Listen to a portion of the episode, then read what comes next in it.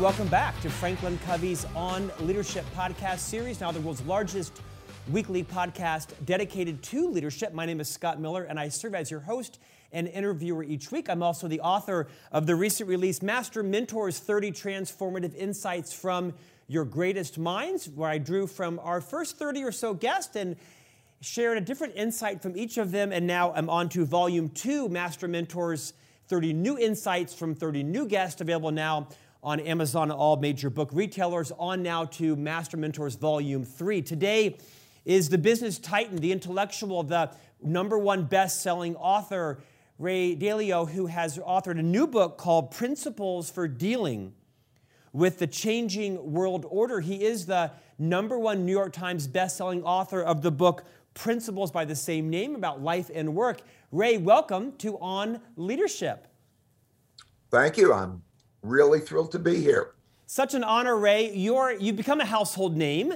You're obviously your, your reputation is primarily that in the financial business. You are the founder of the world's largest hedge fund. You are reported to have a net worth that exceeds the collective three ages of my youngest boys. I mention that not because that's relevant today, other than your prowess in understanding you know, geo-global political issues, understanding macro, microeconomic markets. And today we're going to talk a lot about what you see as the future of really what is the world order and perhaps even the changing world order, which is the title of your masterpiece book that requires someone multiple weeks to read because this is the kind of book where you read two or three pages, you sit down and you absorb it, you think about it.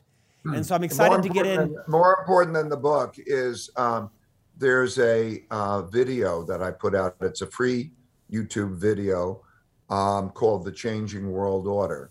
It's an animated video, very entertaining. Um, it was put out a month ago. It's got uh, 12 million views, so it's hot. It is an easy, digestible summary of what I'm trying to get across, the message I'm trying to get across in uh, that uh, book or study that I did. So now you tell me, I read your 528 page word book, but I could have watched the video. Thanks a lot, Ray. but I could, could, yes, you could have watched the videos. Tell me what you think. I hope it wasn't too painful. I think the book is a masterpiece. You've changed the way I parent, the way I think, the way I lead. Not to mention, you actually wrote your first book around um, principles. You actually illustrated and wrote a, a children's version. We have three copies of it, one for each of our three boys who are 8, 10, and 12. The children's book is a masterpiece. I want to get into your, your work, but Ray, why are you so passionate about youth education? Obviously, you're translating books and audios and things like that. What's the passion there? I'm I'm 72 years old. I'm at a phase in my life where uh, the most important thing I could do is pass along whatever it is that's been that I have that's of value. And um, I learned a long time ago, um, whether it's the young young people or adults, I learned about writing down principles for dealing with each of the situations that I faced. Basically, what I would do is I'd encounter my realities and I would reflect what does that tell me about how reality works and what are the principles I should deal d- use for dealing with that reality and I'd write it down. And I built a collection of those and I want to pass it along because there are circumstances that people face that help. And I wish everybody did that. You have 30 great leaders that you just mentioned uh, that you've interviewed. Wouldn't it be great if they all just wrote down those principles? And that's basically what you're doing when you're passing along their key principles for, for the book that you've mentioned. So I want to pass that along because I'm at an age where uh, that's the most important thing I could do. I think that was your offer to be featured in Master Mentors Volume 3. Did I get that right on camera? Let's talk. Uh, um, uh, again, free, clear, pass it along. It's my joy. Thank you, Ray. Ray, you are the founder of Bridgewater Associates. It's the world's largest hedge fund. For those few people, including those who are watching and, and um, viewing this interview, deconstruct for us just what a hedge fund is and why should people care? Well, it basically means that I, I'm a global macro investor. That what that means is I invest in all the liquid markets in the world, um, and I can decide to do that as a um, bet on them going up or as short sales and bet on them going down. And that's what I've done for 47 years. And that's what Bridgewater does. So it has the freedom to invest anywhere in the world from a long or short basis, meaning betting that whether it'll go up or down. Ray, for the next half an hour or so, we're going to talk a lot about financial issues, geopolitical issues, the future of the U.S., and the rise and fall of great uh, powers like that of the Dutch and of the, the, the, British and, and so on and so forth. I want to start with what I think is one of the premises of your book. I'm going to read a passage and have you maybe riff on it. You say, I believe that the reason people typically miss the big moments of evolution coming at them in life is because they experience only tiny pieces of what's happening. We are like ants preoccupied with our jobs of carrying crumbs and our very brief lifetimes instead of having a broader perspective of the big picture patterns and cycles, the importance, the important interrelated things driving them, where they are within the cycles, and what it's like to transpire. What's likely to transpire. It's a big, bold statement. It's so true. I've thought about it dozens of times since reading the book. Talk about the premise of the book and why it's so important to not just look at things that are happening in our life, but things that have happened over, you know, really humankind. Um, yeah. Um, as I was uh, explaining, that basically um, many of the things that we're surprised about um, didn't happen in our lifetimes before. So I learned this. I learned, I'm a practical man who has to bet on what's going to happen. That's my job. That's what it, has been for 47 years. And I learned many times that things that were happening to me happened prior to my lifetime because there's an arc, you know. How often does it take does one get a pandemic? How often does one get many things, a war, um, a revolution, a civil war, or many, many things? They, the lifetime takes about 150 years, some of these cycles, the rise and decline of an empire. They take 150 years. So we're surprised when they come along. A depression. Um, I learned that that needs the pattern. And so what I did this time, there were three big things that are happening in our lifetimes that never happened before. And I needed to study them. And those three things are uh, the creation of an enormous amount of debt and the printing of money to finance that debt. That's producing an inflation, that's producing all the consequences that we're seeing today. That's one. Related to that is um, internal conflict. Um, we have uh, large wealth gaps, large values gaps, and we can see that we're producing very large political gaps, such large political gaps that we may have irreconcilable differences.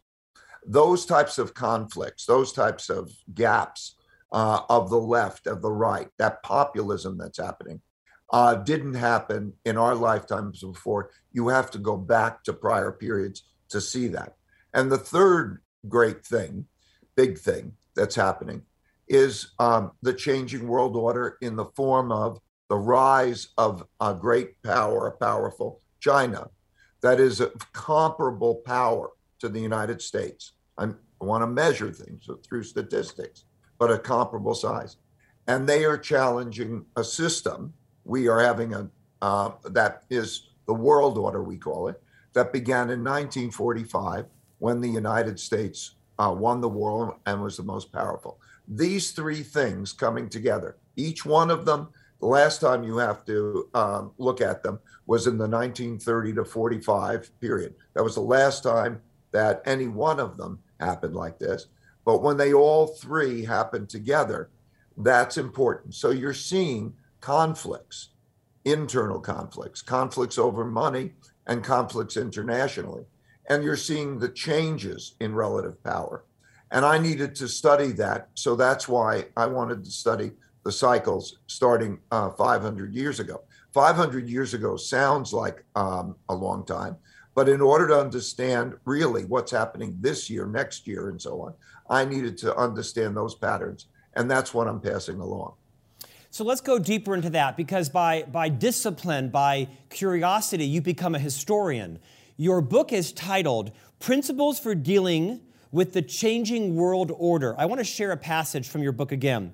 You said, from examining all these cases across empires and across time, I saw that the great empires typically lasted roughly 250 years, give or take 150 years, with big economic, debt, and political cycles within them lasting between 50 and 100 years. One of the things I learned from your book was that if you look at the patterns, you know, the Dutch, if you will, had a large run of perhaps 250 years, and there was the British, and now it's the Americans. And if my math is right, uh, 2022 minus 1776 puts America at about 246 years. Now, I know I'm kind of simplifying a real a complex idea, but what do you see as the future of American power, economic might, uh, democracy with the rise of China? We've read that one of China's interests is to prove that democracy is wrong and isn't the right form of government. You've been to China for you know, dozens of times, nearly 40 years. You've studied all the dynasties there. Riff for as long as you'd like on where you see the future of American power sustaining or perhaps declining. Um, first of all, I want to say that um, while there are arcs in time um, and rises and declines and patterns, more important than that is seeing the cause effect relationships of what causes an empire to rise and decline, and uh, seeing that those factors can be measured. For example, education, level of education. Do you have a competitive advantage in education? And how broad it is. Um, whether you're spending more money than you're earning, like for countries, like for individuals, their income statements and their balance sheet show how financially healthy they are. Um, you can see it in terms of military power. You, all of these things are measurable. And so the, the cycle um, also is a reflection of the health. So today we can measure, and it's shown in the, the, uh, the book, uh, for all the major countries, uh, we have a health index. And you could see how strong are you educationally? How much internal conflict, how strong financially it is. So we have 18 measures of health. And those determine the future, like a human health. And so if if they're improving, we're going to get stronger. And if we're not, and it, what it shows is weakening. It uh, this I just want to pass it along. Financially weakening, the decline of um, infrastructure, for example, uh, we're passing the next generation a lot of debt. The, the military, the relative military power, is not what it was. So if you look at the United States at the end of World War II, that's always when a new order begins. There's a war, the winners of the war determine the new world order, how the system is going to work. And then, um, and, and because the United States then had 80% of the world's money, which then was gold, and it had accounted for half the world's GDP. And we had a monopoly on military power, nuclear. It, be, it set the rules and it began the American world order. And that, um, that's why the United Nations is in New York.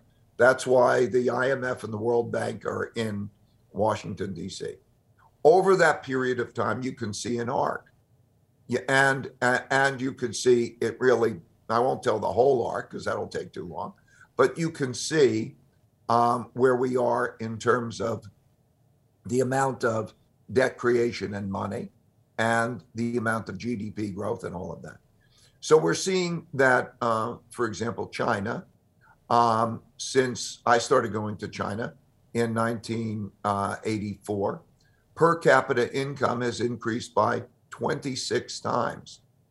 Um, the technology and the various measures, the military, all of the statistics, has shown that China has become now a comparable power and that the United States doesn't have the same uniqueness in any of those powers, in military power and economic power, and so on.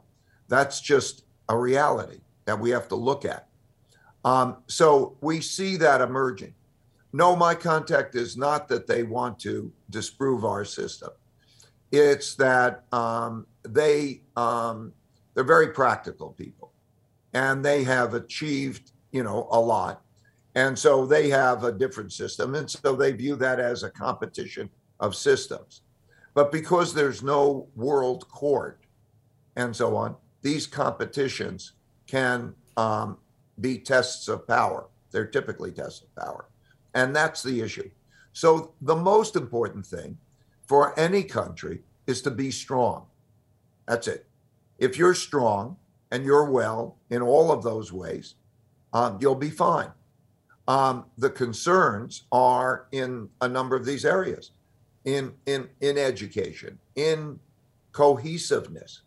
We are fighting with each other, um, in, in, in increasing extremes, um, politically extremes, but values. So there's a good chance in maybe the next presidential election or before that neither side accepts losing. Um, and there's a question in terms of following the rules. Um, this is now more of a power competition that exists, and you can see it all around. Um, for example, um, it, just recently in Florida with Disney and the state um, and the governor, um, there is, you know, it's it's it's more now an antagonism internally. Um, you could see it with the Supreme Court decision.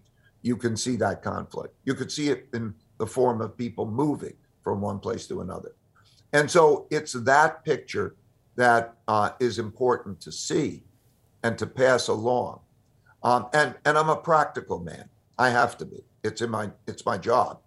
So I have to th- see things as accurately as I can and convey the pictures as accurately as I can so that I can, you know, help people see that I will make my own good decisions. That those shifts are shown in many charts in the book and you'll or the video, the quick video, um, the animated video. You'll see the charts, and then to be aware of that, and then to be aware of how to deal with that. That's what I'm trying to pass along. Again, so, just yes, now you is. tell me there's a video. Thanks, Ray. uh, Ray, so many places I could go with that. Uh, first of all, everybody clearly watch the video. I'll be doing it after this interview today. And read Ray's book for kids. It's a great education for kids. I'm a great uh, evangelist of your, um, of your child's book. Uh, Ray, what's happening? What's the outcome of what's going to happen with the Russian war in Ukraine? We're not, we're not a political program. This is not a news program. It's a leadership podcast. Is there going to be a, a vacuum of leadership in the world? I mean, is China's watching the US, the US is watching China, India is involved or not involved? What do you think is going to be the outcome of when the dust settles, hopefully quickly, with the Russian war in Ukraine. How is that going to change the world order? We don't have leadership anymore because leadership comes uh, from somebody being in the position of having a dominant power and producing leadership. So your podcast is about leadership. And if we look at the, the world, there's not a dominant leader anymore. Um, and so that produces greater conflict, greater um, challenging each other. And so that's the picture that you're seeing. Now you're seeing a challenge of uh, greater powers. So um, there has not been an escalation in the war yet of um, Russia. But um, so right now there's a ground war, and we watch it on television every day and we see the latest episodes. But if we step back from that and you look at the world as a whole, um, you see that reality uh, in terms of not dominant leadership and uh, challenging uh, all around. So in, in in the Ukraine and Russia, this is the first time we're having a conflict with a um, a really major power. In other words, a military power that's comparable to the United States. Fortunately, as of yet, that that hasn't that conflict hasn't turned to a military conflict between the United States, NATO, and Russia, because then you're dealing with comparable powers in terms of military powers in various ways. Of course, nuclear is the obvious big concern and big comparable power, but there's also uh, cyber there's other way other forms of warfare. Um, the reality is, maybe the unfortunate reality, is that uh, since the last war, there's been a lot of developments of um, technologies of how to do each other harm, germ warfare, all sorts of things. So um, we're now having that kind of conflict. It's very difficult to imagine who the winner of this war is going to be and how it's going to transpire because um, either uh, Putin and Russia um, win uh, or they lose. Um, if they, uh, let me define winning. Uh, winning means that if he gets the control of the eastern part of the Ukraine, if Russia is not economically crippled, in other words, they receive an economic hit, but it's tolerable. If he remains in power, and if he remains on the world stage, such as go to the G20 meeting, um, he will have a, a win, and um, and then there um, there would be a loss. If he doesn't have those things, um, then um, he would have a loss, and but he'll probably escalate. So we're this is no longer um, uh, a conflict with uh, a more minor power. In other words, this is the wars that we've had in the past were with Vietnam, um, Iraq, Afghanistan, and so on. Um, this is a war of sorts at the brink of a war uh, with a um, um you know a, a, a, greater military power. So that's something that's serious. That's something that is a serious dilemma that we're going to learn a lot more about. And it's the nature of the beast right now, it's the nature of the world. So when you talk of leadership, you know what leadership is, right? Leadership means that somebody is in that power to lead. And right now, the world does not have that existing. So there'll be conflicts. It's a sobering assessment. Thank you for your time. I'm mindful of how much time we have left, so I'm going to pivot Ray, you're a legendary investor. Your Bridgewater, of course, has you know hundreds of billions of dollars under advisement. You yourself, I mentioned, have um, and your family have earned lots of money justifiably. And your, your, your, your, reputation is one, of course, as being maniacally practical, as you've said, and, and, uh, and a focus on details. I'm sure focusing on details has been part of your ability to predict the future and to kind of know where the puck is going, so to speak. And however, you write in your book that to see the big picture, you actually can't focus on the details. To the extent I've got that right, talk about from a leadership capability standpoint, how important is it to kind of, you know, clutch and gas on the big picture and the details? Because leaders can't leave the details unaddressed. Sometimes the devil is in the details. Talk about that balance between big picture thinking and also occasionally micromanagement on the details. Um, I am um, I'm lucky in um, being able to speak with the, greatest leaders, leaders of countries, leaders of businesses, and so on. And I gave a personality profile test to many leaders. Um, I gave it to um, Elon Musk, Bill Gates, um, uh, um, um, the founder of uh, Netflix, Reed Hastings, many, many uh, people. And there are uh, qualities that are unique uh, to those.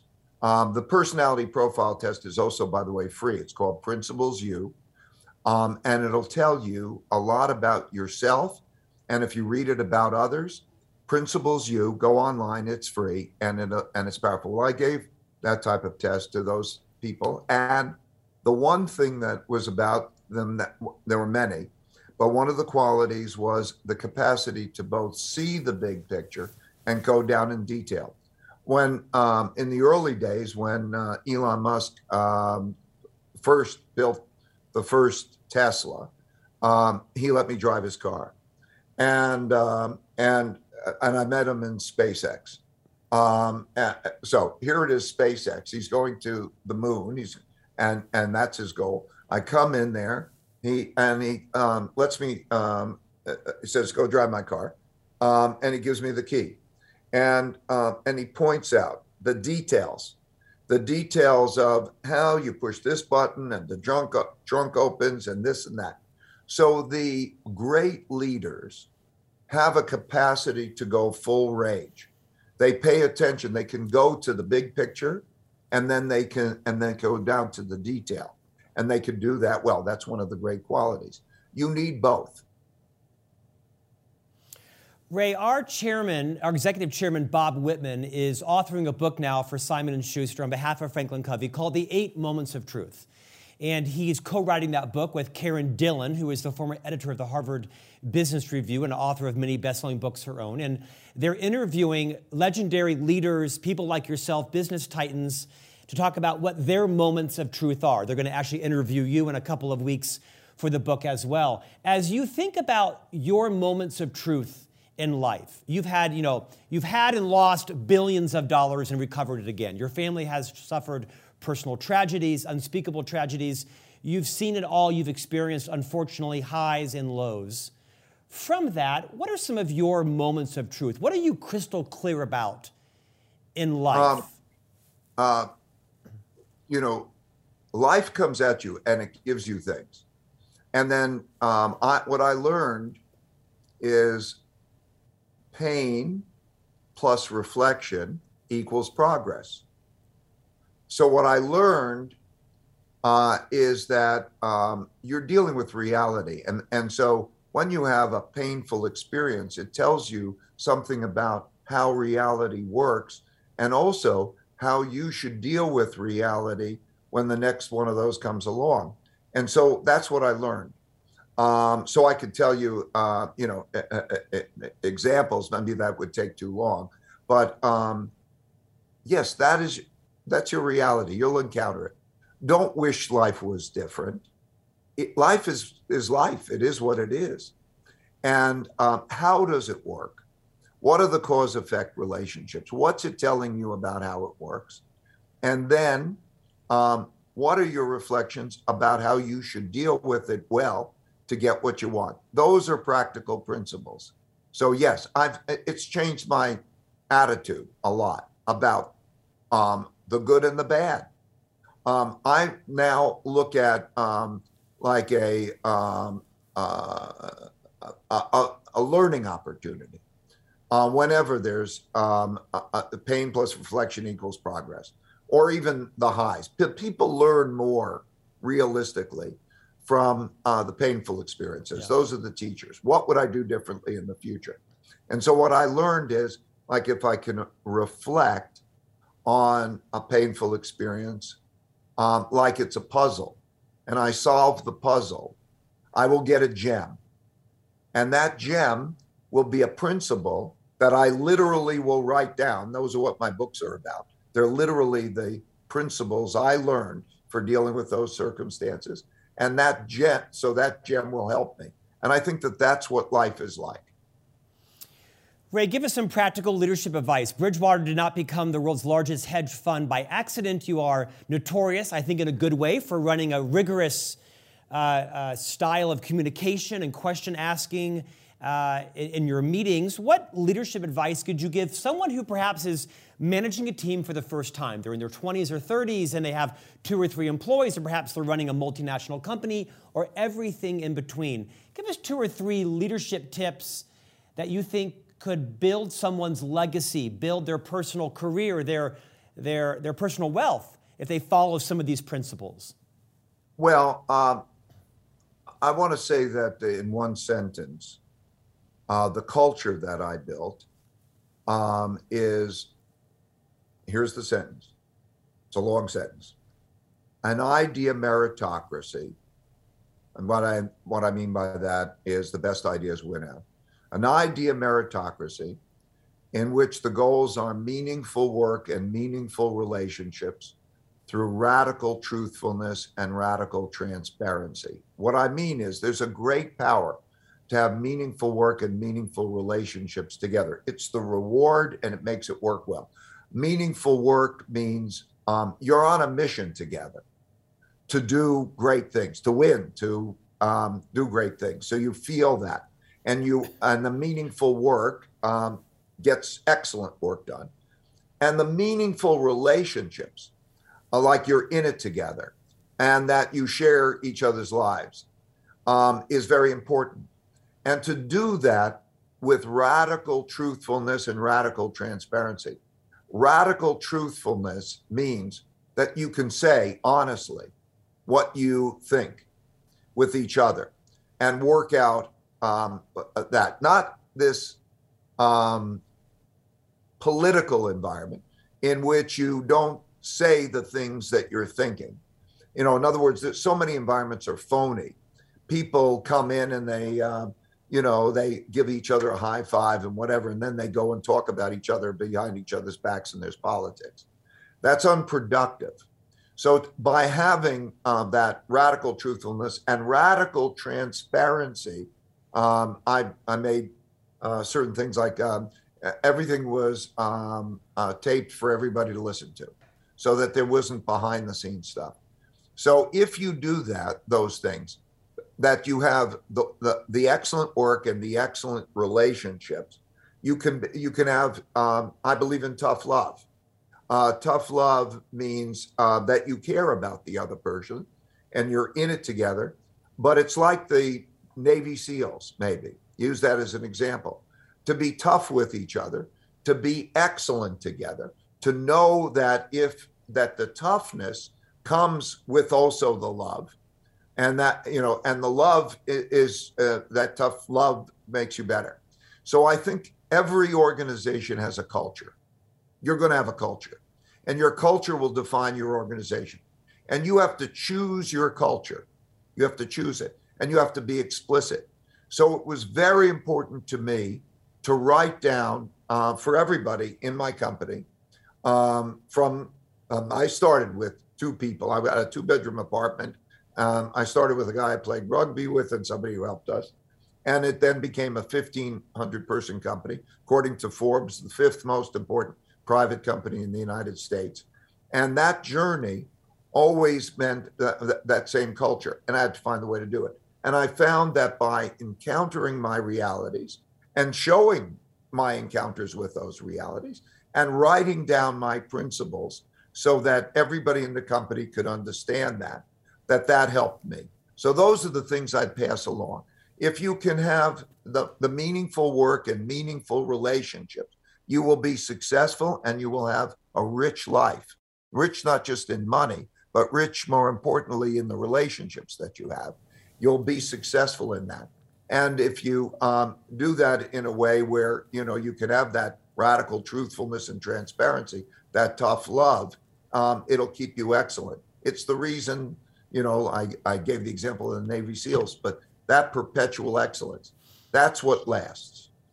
Who knew we would get a masterclass TED talk on leadership from Ray? That was beautifully said. Ray, what are you encouraged about in the world of you know, strife and conflict and potential nuclear war and economic meltdowns, and it seems like, you know, instability. What are, what are you what are you hopeful for?